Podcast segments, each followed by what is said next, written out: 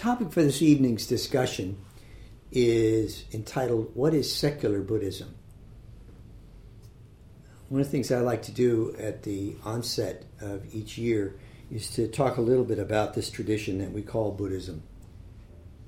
Uh, I have personally been practicing mindfulness meditation for over 40 years and been teaching it for over 30.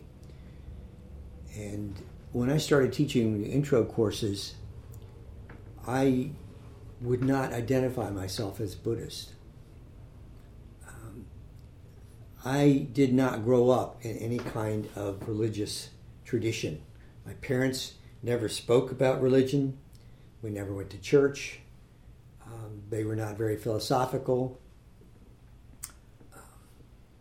and uh, what I understood about religion seemed bureaucratic to me and uh, kind of stiff and, and, frankly not very philosophical until I found out about uh, something called existentialism, a form of philosophy when I was in college. Actually, I was introduced to existentialism when I was in high school. One of my best friends was uh, uh, quite philosophical, and he introduced me to it, and I pursued it further in college.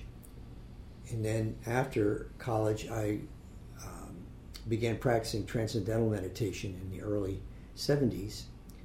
And practiced that off and on for the 70s, and then in the uh, 1982 is when I was introduced to uh, mindfulness meditation, Theravada Buddhism. Um, so, this issue of what is Buddhism, you know, I had been practicing for a while and I, really didn't understand it, um, the institution. Uh, I believe that the, the originators of uh, all the major religions Buddha, Jesus, Muhammad, most well uh, known, they weren't really setting out to create a religion. Uh, they were on a, uh, a quest for spiritual development in a particular context, particular cultural context. Now, they had their uh, brilliant insights but after their passing, um, the culture that they had lived in um, kind of took over and significantly impacted their uh, insights, their teachings. With um, the Buddha, he was raised in an environment that was transforming that part of the world uh, was moving away from primarily agricultural uh, culture to a uh, beginning of trade culture and city state culture. So there was a lot of upheaval, and in fact, in during his lifetime, uh, after his awakening, the political organization that he grew up in was overrun by a neighboring uh, kingdom, and uh, the town he was born into was destroyed. So uh, there was a lot of change going on. He was raised in the Brahmin tradition, uh, the uh, uh, Rig Veda and the Upanishads were the dominant spiritual teachings, and the Brahmin priests were the interpreters of that. So he was exposed to that. He was not Brahmin, he was in the Kshatriya clan. But he was exposed to those teachings, and apparently that wasn't sufficient because he was apparently philosophically inclined uh, from early on. And uh, when he was old enough to produce an heir, he left and basically stopped practicing religion and began practicing what became known as uh, yoga and meditation. So uh, he developed this tradition that we now call Buddhism. But after he died, um, there was a lot of interaction between the developing Hindu religious tradition, which emerged out of the Brahmin uh, tradition, and uh, there was, so there was this competition between the two, and a lot of it was political and cultural.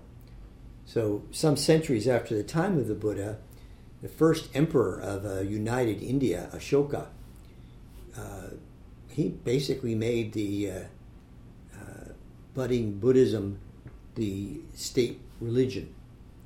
So it became institutionalized.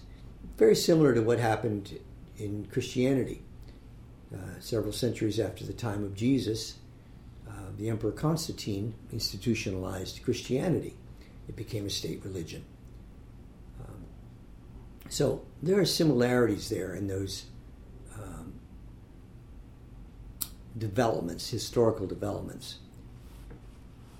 Over time, the institutionalization kind of took over from the core spiritual aspirations, the values of the originators. And the clerical classes took over, and uh, they became more interested in maintaining their own priorities, their own views, their own values, their own uh, power, uh, and that superseded the uh, spiritual principles that were embedded within it. Those spiritual principles are still there within the uh, uh, religions, but along with it is a lot of stuff that was uh, superstitious in all of the religions that I've mentioned. Superstitious, culturally driven, uh, accommodations to the power structures and so forth and so on. And, you know, over the centuries, religions have been responsible for a great deal of destruction in the world, not just being very helpful, uh, compassionate, uh, generous, but also very uh, greedy and uh, destructive. So that's, that's my attitude all along. But after I'd been teaching for a while, I decided, well, I walk like a Buddhist and I talk like a Buddhist, I might as well own it. But I couldn't figure out what I was going to identify with. So there were terms being bandied about. Um, one of them was uh, Western Vipassana, another one was secular Buddhism. And uh, maybe a year or so ago, I came to the conclusion that I can work with the term secular Buddhism. Now, before I go to talk more about that, I want to just talk about what's going on uh, in this uh, environment we live in now, this cultural environment. Um, number of Americans who identify as Christian has been dropping since the 1970s, and there's an increasing number of young people who are refusing to identify with organized religions whatsoever, but still consider themselves to be spiritually inclined. Uh, doing my research for this talk, I came across a website, University of Southern California Center for Religion and Civic Culture and read this posting on their website. Religious nones, N O N E S, those who answer none of the above on religious identification surveys, are the fastest growing cohort of young adults in the United States, Western Europe, and parts of Latin America. They're also among the most stigmatized groups in religiously conservative parts of the developing world. Yet, many of them are deeply committed to values like tolerance, service, and economic justice that are vital to healthy, stable societies. Their sheer numbers in the West have already begun to reshape conversations about ethics and belief. And the deep penetration of social media in the global South, particularly among millennials, will likely mean that individualism, the touchstone of both globalization and religious disaffiliation, will shape religious culture even in parts of the world where affiliation trends remain high. Now, um, when I was a uh, psychotherapist, I used to teach courses uh, for continuing education units for other mental health professionals at uh, Valencia Community College. And one of the courses I taught was uh, religion and spirituality and psychotherapy. So I did a lot of research on that. So I pulled some of that up as well for this uh, talk. And one of the things that I discovered sociologically, um, there are different categories or layers uh, of reasons why people are participating in uh, some sort of religious um, tradition. The first is the largest group, and these are people who were raised in that tradition. I recently talked with one of my meditation students who's retired and was raised in a particular Christian church. She's a very dedicated meditator, but she attends these church services because I was raised in that denomination and I like the rituals and I love singing in the choir. So there's that larger group of people who are uh, perhaps spiritually inclined. This person would be among them. Uh, but they're more involved with the church because it makes their life comfortable and familiar. Their friends are there, um, so forth and so on. The next group are those who attend because they make interpersonal connections there for social and business reasons, not because they're particularly spiritual. Their participation is concerned with the benefits of status that come from that, and they're more likely to be hypocritical in their attitudes. The next group and and they're not you're not likely to find uh, people who have spiritual aspirations in that particular grouping. The next group are those who attend out of fear or through seeking uh, emotional security.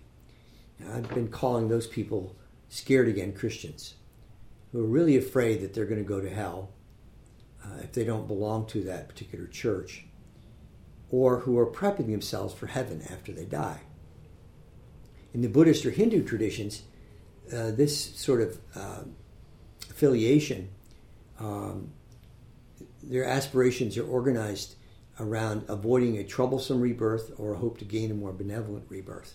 But it's the same sort of attitude. Finally, the smallest group will be could be the people who um, are there belong to a religion, because they, they are truly spiritually inclined. Uh, they are, they might have been born in that religion, or they might be converts from another religion. Uh, they also might be monks or nuns, or some other kind of um, spiritual discipline that entices them. Not necessarily clerical. It could be, uh, ministers or pastors or imams, uh, whatever the designations are, priests. It could be that, but um, not necessarily. Um, so you can see there's a, a kind of a, a, paring down. The smallest group is the one I just described. Now, um, Secular Buddhists are likely to be found to be spiritually inclined without any particular religious affiliation, the nones. Now, we live in a peculiar time. I've talked about this so many times. Uh, this is probably the most transformative period of all human history. So many things are changing quite rapidly. A lot of things have changed in my lifetime. Um, so, uh, there's that issue that inspires people or discourages people from joining institutions because institutions seem to be problematic. I mean, the obvious example for me is the uh, MAGA phenomena. Uh, most people who are interested in um, the Make America Again, Great Again uh, slogan are afraid that the, the way of life they grew up in is going to go away and that you know, the future is ruined for us all. They're not incapable of adaptation uh, to these new constrictions or uh, considerations, and uh, they're being really impacted by that. So, as we go forward, as history goes forward, it's quite possible that the secular Buddhists will somehow or other, under social pressures, become institutionalized and organized. But it's also possible that out of this kind of cultural um, disruption, um, some new uh, insightful personage will set, step forward, or group of people, um, and transform the whole notion of what it means to be religious. It's quite possible that uh, secular Buddhism will uh, evolve into that. Now, what's the word secular mean? I looked this up in the Merriam Webster dictionary.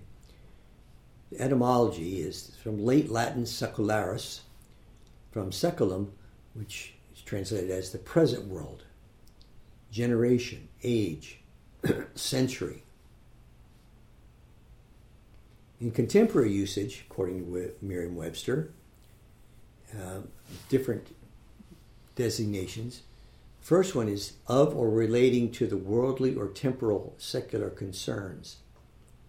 Second one is not overtly or specifically religious in terms of secular music. And the third one is not ecclesiastical or clerical.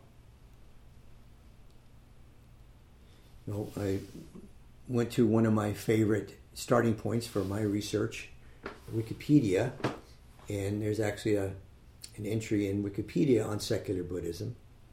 Here's a quote from that. Secular Buddhism is a broad term for a form of Buddhism based on humanist, skeptical, and agnostic values, valuing pragmatism and often naturalism, eschewing beliefs in the supernatural or paranormal. It can be described as the embrace of Buddhist rituals and philosophy for their secular benefits by people who are atheist or agnostic. The Insight Meditation movement in the United States was founded on modernist secular, secular values. Jack Kornfield, an American teacher and former Theravadan monk, stated that the Insight Meditation Society wanted to present Buddhist meditation without complications of rituals, robes, chanting, and the whole religious tradition. S. N. Goenka, popular teacher of Buddhist Vipassana meditation, taught that his practice was not a sectarian doctrine, but something from which people of every background can benefit an art of living. This essentially treats Buddhism as an applied philosophy rather than a religion, or relies on Buddhist philosophy without dogmatism. While recent scholarship has shown that the, such framings of Buddhist tradition were in large part rhetorical, and that teachers such as Goenka retain their traditional religious commitments in enacting their teachings and disseminating their meditation practices. Such rhetorical reframing had a powerful impact on how Buddhism was appropriated and repackaged in the context of the emergent globalities of the latter part of the 20th century. Now, I actually sat some retreats that were uh, providing teaching by S.N. Goenka through uh, audio and video recordings. And he was raised in Burma, which is uh, now uh, Myanmar, in a Hindu family, and had a transformative experience in his adulthood. He was suffering from horrible migraine headaches and uh, went to doctors all around the world because his family was very wealthy and uh, could get no relief. Then a friend suggested that he go uh, do a retreat with a person named U Ba who was a secular Buddhist. Uh, and he did, and his migraine headaches went away and never returned. So this really, really impressed him. So he started this movement. Uh, but when I would listen to his recordings or watch him on videotape, uh, at the end of each talk, he would chant uh, some kind of uh, Pali Theravadan Buddhist chant.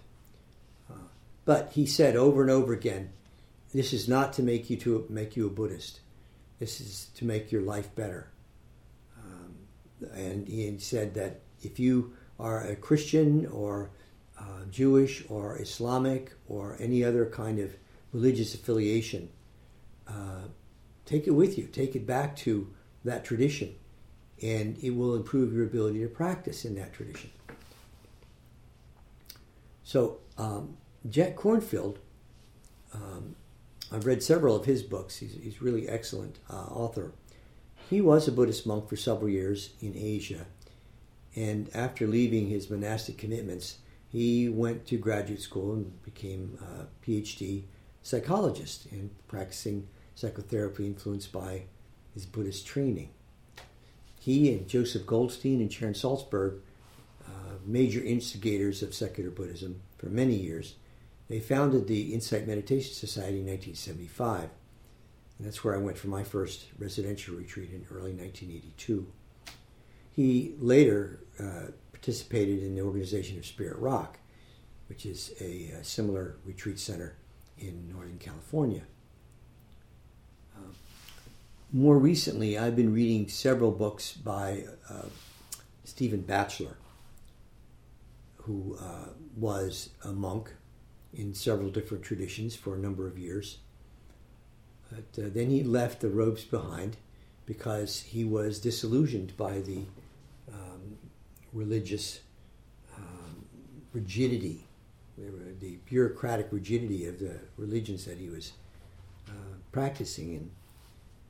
And he's a very well respected Buddhist scholar and teacher and author.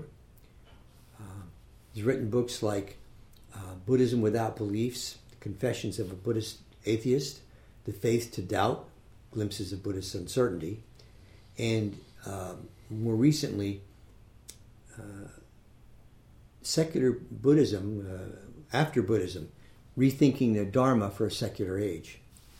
So here's what are called 10 theses of secular Dharma that I downloaded from that book, which I think is an interesting consideration. I'm very much in agreement with it.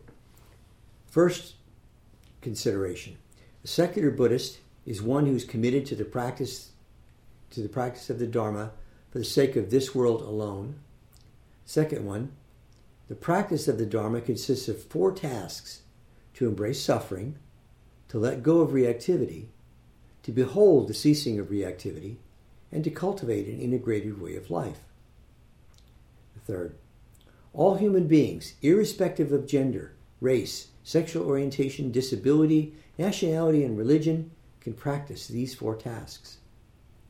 Fourth, the practice of the Dharma is as much concerned with how one speaks, acts, and works in the public realm as with how one performs spiritual practices in private. Fifth one, the Dharma serves the needs of people at specific times and places. Each form the Dharma assumes is a transient human creation, contingent upon the historical, cultural, social, and economic conditions that generated it. Sixth um, theses. A practitioner honors the Dharma teachings that have been passed down through different traditions while seeking to enact them creatively in ways appropriate to the world as it is now. Seventh, community of practitioners is formed of autonomous persons who mutually support each other in the cultivation of their paths. In this network of like minded individuals, members respect the equality of all members while honoring the specific knowledge and expertise each person brings. Eighth, a practitioner is committed to an ethics of care founded on empathy, compassion, and love for all creatures who have evolved on this earth. Ninth, practitioners seek to understand and diminish the structural violence of societies and institutions as well as the roots of violence that are present in themselves. And the tenth thesis a practitioner of the Dharma aspires to nurture a culture of awakening that finds its inspiration in Buddhist and non Buddhist, religious and secular sources alike. And I think that's very much in alignment with I've uh, believed myself. And now I'm reflecting on it. it might be reading this book um, that I just quoted from was what uh, turned it around for me and helped me to realize okay, this is secular Buddhism. I'm okay with that. It's what I practice. And I think that there are tens of thousands of people around the world now who are practicing secular Buddhism, uh, primarily in the West, but also in places like Australia and, and uh, Latin America, uh, and even in Africa, certainly in Europe. And it's an authentic attempt to understand what the Buddha originally created before political and cultural pressures caused the original form to become a religion. Now, talking about this person we call the Buddha, Siddhartha Gautama, um, it, it, the way he was raised was dominated by the Brahmin religion. Now, he he really wanted to find a way to resolve the problems of human emotional distress and confusion. Now, distress and confusion is something that I have been um, contemplating and emphasizing in my Dharma talks for quite a while now. We usually translate dukkha as suffering, and it's adequate, but I don't think we can really work with that as well as with the terms distress and confusion. I'm speaking from my background as a psychotherapist. Uh, distress has to do with the emotional quality of our experience, and emotions are basic drivers of our cognitions. You know, we are organized like other primates, like other organisms, around maximizing pleasure and minimizing um, threat. And uh, layered on top of that is our ability to think, uh, to create a narrative, to remember things and speak about them and develop an identity. But underneath all that is this distress. The confusion comes about, and this is something I've talked about um, a lot recently. Confusion comes about because we, the way we are trained, we are uh, conditioned towards certain expectations, an ideal identity, an ideal self. And um, because they are ideals, we cannot live up to them. Ideals are abstract, they're guiding principles. But when we live, the way the brain works does not provide the degree of, of uh, proficiency in processing that allows us to realize the ideals. So that's where the confusion part comes in. So uh, we're afflicted with distress and confusion. And I think that what this fellow, the Buddha, was after, and Jesus and Muhammad and other, you know, Lao Tzu perhaps, um, maybe even somebody kind of, I think, legendary, mythical like Moses, uh, we're trying to address this problem of distress and confusion on a personal quest level, if you will. And they found a variety of ways to liberate the mind from distress and confusion. And I think that's what he was uh, up to. Of course, after his uh, profoundly transformative experience, we call awakening, the experience of nirvana, um, he was honored with the name uh, Buddha. And so when Westerners first encountered the East, India, um, they had the same kind of attitude uh, about the Buddha, the statues that they saw, as they did about Jesus on the, you know, the, on the cross, so to speak, the iconography. And so they assumed that the Buddha was a god. People worshipped the Buddha as a god. And I imagine in some of the cultures, the way it was organized, the religion was organized, the Buddha was portrayed as a god. In Hinduism, is considered to be an avatar, uh, a special manifestation of uh, Brahman. But that's not what the Buddha was teaching. He was much more psychological, much less icono- iconographic, I guess you could say. Um, so, a different term that would perhaps be um, more accurate rather than Buddha would be Bodhidharma. What, what this path is is Bodhidharma. Bodhi is the word for awakening in Pali, and Dharma is the ways and means for realizing awakening. So that's what that's what this is really is. Now, interestingly enough, after his awakening, the Buddha did not use a uh, first person designation to describe himself, to introduce himself. He said, the Tathagata in the third person. And the word Tathagata uh, the way I interpret it is someone who has mastered this or mastery of this process, and um, this person has the ability to describe it. So um, that's what uh, uh, Buddhism really is. And I think that's what uh, contemporary secular Buddhism is trying to uh, achieve is this um, process. Now, we talk about awakening, experience of nirvana, but awakening is something that we all do every morning when we're asleep. So, my approach to this practice all these years has been mm, not so much about realizing nirvana, although I think that that's, there's definitely a potential for that when the conditions are right. Um, more along the lines of having a more integrated personality that's ethical, it's compassionate, generous, unselfish, um, altruistic. You know, that, that kind of personality structure. And that's been my aspiration. Uh, the way I've described it before is that when I started out with this practice back in the early 1980s, I was warding off the demons of my life. And the last maybe 10 or 15 years, I have been feeding the angels rather than warding off the demons. So,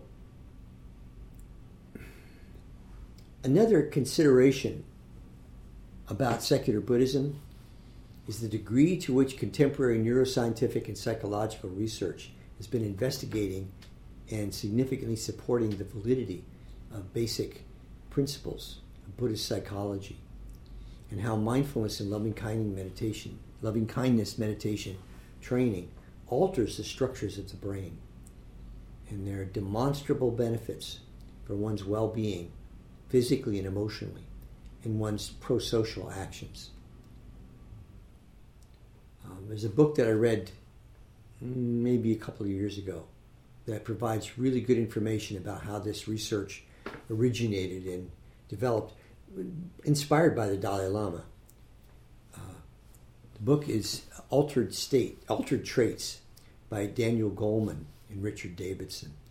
These are both PhD scientists, and they've both been practicing Buddhist meditation for at least 50 years, if not longer. Um, they've known each other for that long. Uh, so, there's been some very sophisticated research on how mindfulness meditation changes the structure of the brain in ways that are health inducing and are great ways to cultivate mental health. Uh, I went to graduate school as a secular Buddhist to integrate what I was learning from Buddhism into my psychotherapy. When I first went to graduate school in the mid 80s, um, my cohort in graduate school didn't think about Buddhism, care about it. It was like they regard it as some sort of new age thing, which is odd because it's you know 25 centuries old, but it's a new age uh, cult, if you will, or or fashionable thing. Uh, but now, mindfulness based uh, stress management, uh, mindfulness based stress reduction, um, mindfulness based cognitive therapy. Uh, there are several other different acronymic uh, clinical approaches to um, mental health that are very well respected and very well researched. So that's something that's important about secular Buddhism, the contribution that it's making to uh, physical and mental well being. There's another aspect that I think is pretty interesting I've talked about, is, which is epigenetics. Now, this is research that's been being done for, I don't know, maybe 20 years or 30 years. But what they understand is that, you know, when you look at the DNA spiral, there are two columns, if you will, and little bridges across them. Hundreds and hundreds of these bridges. And those bridges um, play a role in the replication of each cell. And when those DNA spirals through cellular activity are exposed to some kind of stimulus, a chemical or some other stimulus, um, they are either activated or deactivated. Act, deactivated. That's what epigenetics is. So, um, for example, the pollutants in the atmosphere. There's a lot of research going on to understand how cancer uh, begins. Some of it's epigenetic. Some of the, for example, when people uh, smoke cigarettes, the carcinogens in there change the structure of the, the way the genes operate. And eventually a cancer comes from that. That's one example. But there's been research done in the last five or so years about how mindfulness meditation can provide epigenetic benefits for people, which I think is very interesting. I've talked about this before too. Um, first of all, we know for sure that when a woman is uh, pregnant, the chemical balance of her metabolism, whatever's being circulating through her veins, the blood, and other hormones, travels through the placenta into the developing fetus and affects that development of that fetus, either harmfully or helpfully. Well, it's also possible that this sort of epigenetic influence uh, can be applied in that regard. Uh, if uh, a person who uh, is carrying a baby in her uh, uterus um, is practicing mindfulness meditation, it's changing the way her body operates, and that may be transmittable to the next generation. I find that fascinating. I was at a conference some years ago, and one of the presenters was a, a PhD, a woman who uh, research does research on um, child development. And during the intermission, I went up to her and I told her I was a psychotherapist, practiced mindfulness meditation, and um, asked her if she was familiar with epigenetics, and she said, "Of course." I, I, said, "I wonder, is it possible that uh, mindfulness could induce um, some kind of epigenetic metabolic change in a mother?" could be transmitted to the child. And she said, It's possible. It would be very, very hard to do that research, but it certainly is possible. And so I latched on to that, you know, as something very hopeful for um, coming generations when their parents, um, particularly the mother, uh, is practicing uh, mindfulness meditation. Or perhaps either other meditation uh, traditions.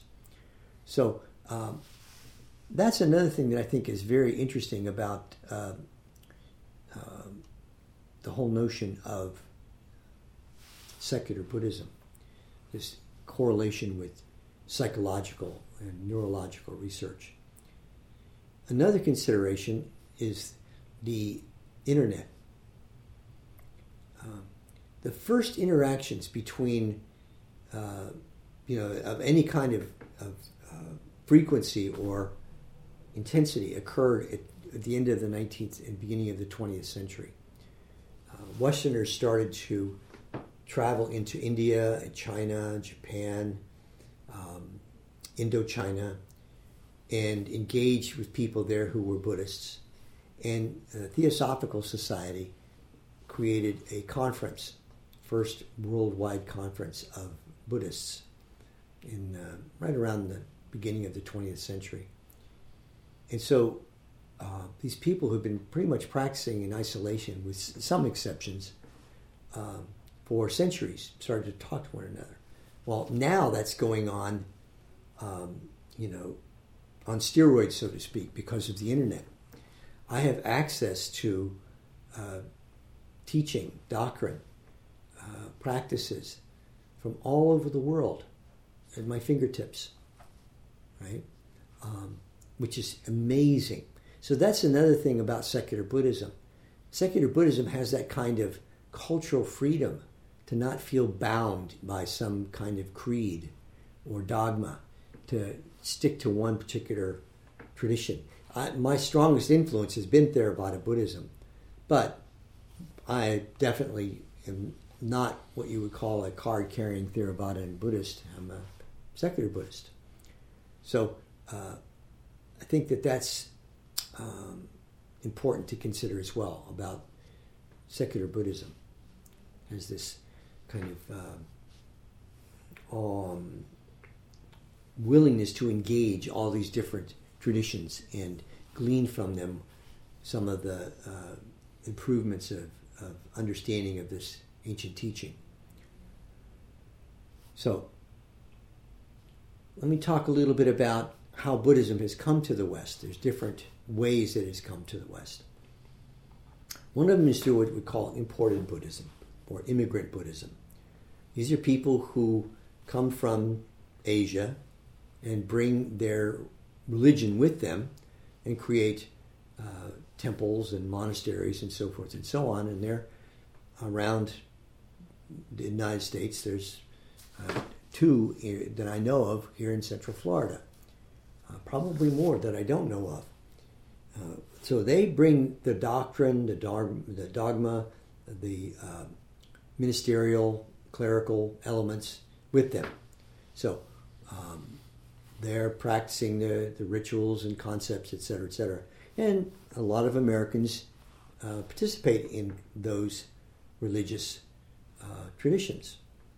Another way that it's organized is Buddhism that is um, practiced by Westerners and largely led by Westerners, but introduced by Easterners. The example that comes to mind that people here in Orlando know well about is the Quantum School of Zen, which was uh, begun by uh, Sahn, a Korean immigrant who was a monk but then uh, became, I guess you could say, secular, moved to uh, Northeast, and uh, now there uh, this uh, Quantum School of Zen scattered all around the country. Some of the rituals, some of the traditions are there, but also there have been significant modifications in the doctrine um, and uh, the approaches to the practice based on the uh, Westerners. Then there's the secular Buddhist organizations, like I mentioned, the Insight Meditation Society. Um, that's where I've gotten most of my training. I've been in two three month retreats at the Insight Meditation Society and one one month retreat, and many, many one week retreats. And so I think that an important part of, of secular Buddhism is a commitment to some kind of retreat experience. And that's been one of my goals as a teacher here in Central Florida. You know, I, I had to travel up to uh, Massachusetts to go on retreats, or uh, with the Goenka retreats to northern Florida. Uh, so I really wanted to have the opportunity for people here in Central Florida to be able to, opportunity for people to be able to go on retreats. In fact, we're going to be hosting a retreat next month here um, led by Shaila Catherine, who is a secular Buddhism practitioner. And uh, about 15 years ago, we started to produce uh, residential retreats here in Central Florida. So we've been moving this forward. Now, I think that a commitment to residential retreats is an important part of this. Uh, it's good to meditate on a regular basis, it's, it's wonderful. But when you go on a retreat, it makes a big difference uh, uh, regarding the your immersion in the process from the time you wake up to the time you go to sleep. Trying to um, train your brain, your mind, uh, to be more alert and more balanced in functioning, to um, bring certain skills to distress and confusion, to clarify and relax your uh, mind and your body. Uh, so uh, I think that that's another attribute of secular Buddhism that we can uh, uh, integrate into our lives. Now, what can we continue to uh, consider? Well, I think that the Four Noble Truths and uh, is a really important aspect of it. And actually, in these uh, 10 um, theses, uh, practice of the Dharma consists of four tasks to embrace suffering, let go of reactivity, behold the ceasing of reactivity, and to cultivate an integrated way of life. That's the Four Noble Truths. And in fact, um, he, uh, uh, Batchelor, talks about this. He says, you know, they're called the Noble Truths, but he prefers ennobling. In other words, when you when Buddhism first started, you were born into a particular clan, and the Brahmin clan and the Kshatriya clan were the nobility in that particular time. But um, the, the noble truths that the Buddha was to- talking about was to, for people from any clan could make their lives more spiritually noble through their uh, understanding of the Four Noble Truths and the Noble Eightfold Path. So, uh, first noble truth is, you know, dukkha, distress and confusion. Second one is the causes for dukkha, which I've talked about so many times craving and clinging. Um, liberation from dukkha is the third noble truth, and the Noble Eightfold Path, which is the uh, ways and means for accomplishing this process of awakening. I'm not going to talk about that anymore, um, although it's in my notes, but you know that's been a core part of my teaching. That and the Satipatthana Sutta, um, Four Foundations of Mindfulness discourse, uh, pretty much core in my understanding of secular Buddhism. And in that uh, study, had to kind of work my way through some of the archaic jargon in there and find ways to um, repurpose or recreate the terminology that's more congruent with how we understand the world to work these days and our own psychology. Um,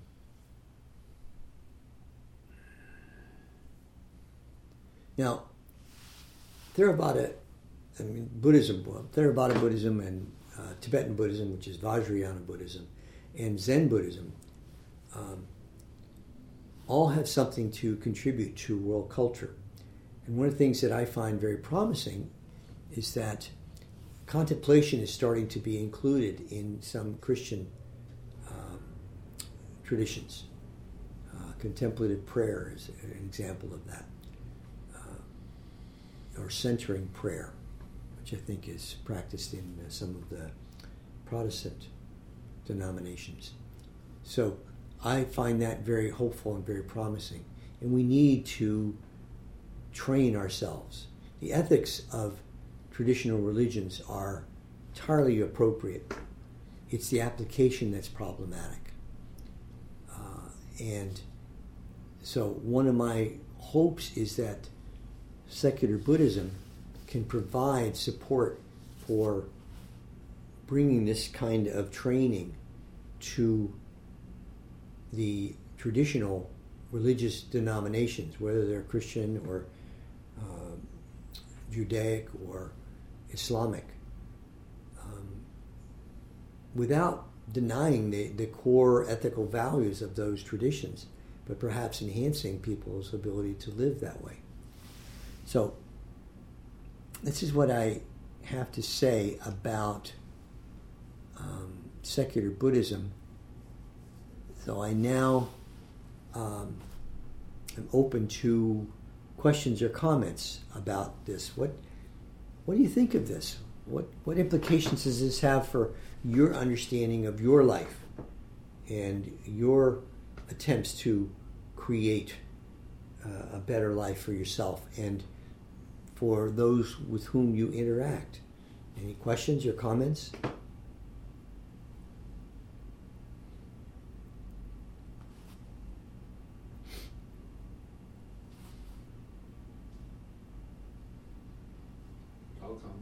Okay, Dave. I don't know if they can hear me, but, um, Yeah, speak louder, Dan. that's, uh, what you described as, you know, reducing suffering, um, integrating emotions. Uh, though that's really why I'm here. Is that was what attracted me to, you know, and I am attracted to the secular aspect of, of Buddhism, not the religious. So uh, that that's really why I'm here.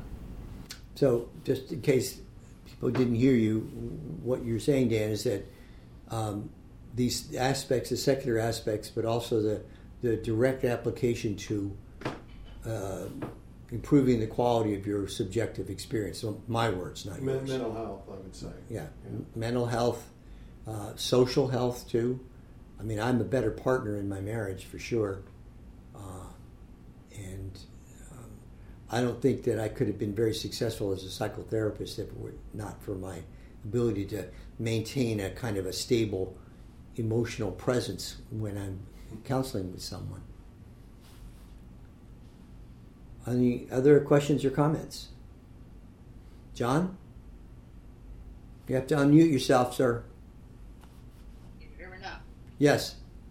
Yes. I, I just think the, the, uh, the ability to be compassionate.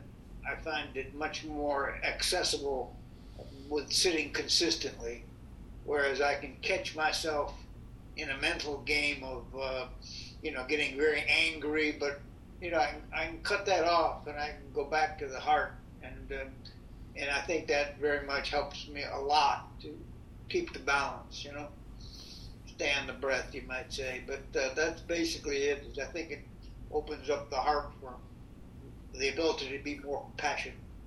Yes, sir. Other questions or comments? Hello? Lily? Yes, can you hear me? Hello? Yes? So, I wanted to say that when I first um, came to the Sangha, I know that I really liked it that there was no, you know, no chanting and it was very down to the practice. And before I came to the Sangha, I went to a few meetings of the Kadampa Buddhists, and I noticed that for me it made a huge difference to really learn more about the psychology and the philosophy rather than, you know, having these rituals with the chanting. So to me personally, it helped me a lot to get a better understanding about the background. So I really, really appreciated that. I really appreciate the secular Buddhism because I feel that it gives me a better understanding of the practice. And I can see that when it comes to yoga, I noticed myself when I was teaching that me, per, to me personally, it helped me more to bring the practice you know, teach the core of the practice rather than doing the chanting and, and, and the om and all that. So I don't know if that makes sense, but for me, it's, it's, you know, when you were explaining it, the first thing that popped into my head is, oh, you know, it's, it's very similar to yoga. Like you can choose to um, really teach it on a secular, in a secular style, or do the more traditional one where you get into the whole Ayurveda and, and chanting Yes, I, I understand what you're saying and um, certainly makes sense to me. Any other thoughts to share? Uh, Steve? Hey, Peter. Thank, thanks for the discussion on secular. I, I certainly appreciate you know, just just how you've been presenting presenting this versus just the traditional uh, traditional variations. You know, to staying with a modernized type of, of view seems just so important because you know the modern society is certainly nothing like uh, any prior society and has you know the way the way I view it is that you know we're probably the most uh, um, dissociated of societies from nature and the most stimulated as far as uh, thought and, and just the, you know what comes to us as as all the messages each day. Yes, I, I agree with that. But in, when you said that about so much thought, uh, there was an important um, teacher who's no longer alive. Uh, he's um, uh, from Myanmar. Uh, um, I can't remember his name offhand, but he said that the problem for Westerners is that we think too much. You know, so that's that's something that's important to understand is that um, there's a a great benefit in learning how to quiet the mind, have the mind be more peaceful. It doesn't mean that our quality of thinking is diminished. In fact, quite possibly more uh, effective. But it comes from a place of quietness rather than a place, place of overstimulation. Well, and, and, and therefore the practice being you know just so so important. Uh, you know, in an overstimulated society, I mean, how else do you know we engage with it then? Um, so I, I, I agree, and you know that statement that that you made, I think could have come from uh, Trungpa uh, Rinpoche, which is uh, the Vajrayana teacher. Could have, could have come from uh, Dalai Lama as well. That's the end of our discussion for this evening. I think I was inspired by your comment about compassion, John. I think that's what I want to talk about next week. Is uh, how we can cultivate compassion for ourselves and for each other. I think that's very, very important. So, as is our custom, let's sit for a moment.